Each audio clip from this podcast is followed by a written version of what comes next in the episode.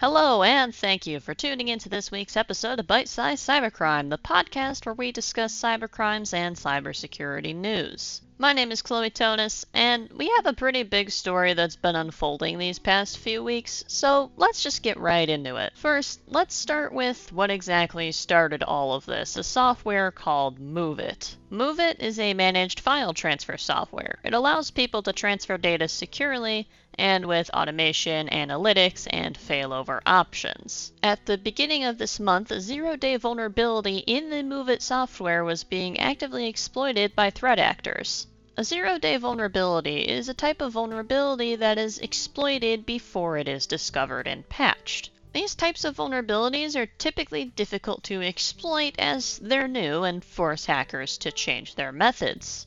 However, if they are exploited, because there is no patch yet, they can be especially dangerous. You need to use other methods to avoid it being exploited, which may not prevent attacks completely. Cybersecurity firm Rapid7 claims that the MOVEit vulnerability in question is an SQL injection flaw that could lead to remote code execution. Web shells are created disguised as legitimate files used by the MOVEit software as to avoid suspicion. A web shell is a script used by an attacker that can be used to remotely access and run commands on web servers. In this case, the shell in question is used to retrieve a list of files, download files from remote servers, and steal information from Azure's blob storage containers. Azure's blob storage is a cloud based solution for storing large amounts of unstructured data. Although the theft of data was involved, at first it didn't seem like ransomware was. However, the Clop ransomware game quickly claimed responsibility for the attacks and threatened to leak the data of the organizations that had been targeted by the vulnerability. It is suspected that although the attacks only began this week, that the Clop ransomware gang was aware of this vulnerability and began experimenting with it in 2021, with some attacks taking place over two years ago. The suspicious activity was only caught later because it seemed that there were much larger more noticeable data transfers occurring.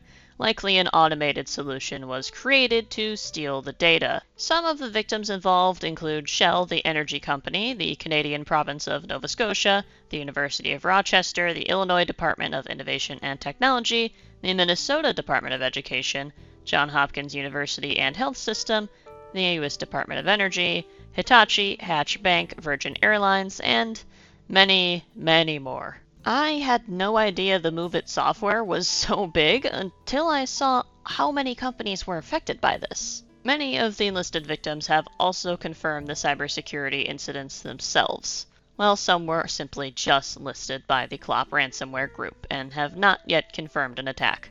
Two notable victims within the past couple days have been the states of both Louisiana and Oregon, claiming that millions of driver's licenses were accessed by hackers in an attack on MOVEit. Louisiana's OMV confirmed that names, addresses, social security numbers, birthdays, heights, eye colors, driver's license numbers, vehicle registration numbers, and handicap placard information were potentially exposed. However, the Clop ransomware game claimed that data from the military, children's hospitals, and the government would be deleted instead of leaked, as they did not intend to target these places, even though they targeted those places.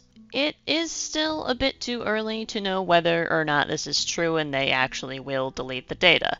They may not even leak it publicly, rather sell it to other cybercrime gangs. Therefore, Louisiana and Oregon citizens should consider their data at risk. Clop stated that they have begun negotiating with victims and will begin publishing the data of those who do not pay up by June 21st, which is a Wednesday next week. It should be noted that a second vulnerability of a similar nature was discovered June 15, 2023, but thankfully both this vulnerability and the original one that started this whole mess were patched, and it is strongly recommended to anyone using the MOVEit software to upgrade as soon as possible. MOVEit also recommended that if patches cannot be applied right away, that traffic should be blocked to MOVEit servers as a temporary workaround.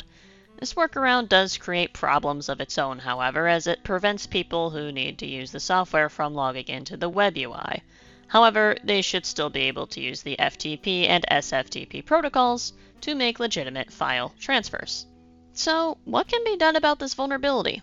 As I mentioned, applying the appropriate patches or blocking any web traffic to MOVEit servers is ideal so that more data cannot be exfiltrated.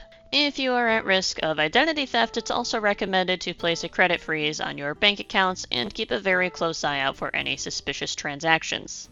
It may also be wise to look into credit monitoring services. Thank you for tuning in to this week's episode of Bite Size Cybercrime, and a huge thanks to Bleeping Computer, the Hacker News, RigZone, CNN, The Guardian, the BBC, and ARS Technica for information regarding the attacks and its victims. This case is huge and rather complicated, so if you found this episode interesting, I would highly recommend reading more on it, especially since it seems this case is changing every day. If you'd like to read any of the sources I use, I always link those in a paste bin paste in the description of this podcast. But until next time, patch your software and stay secure.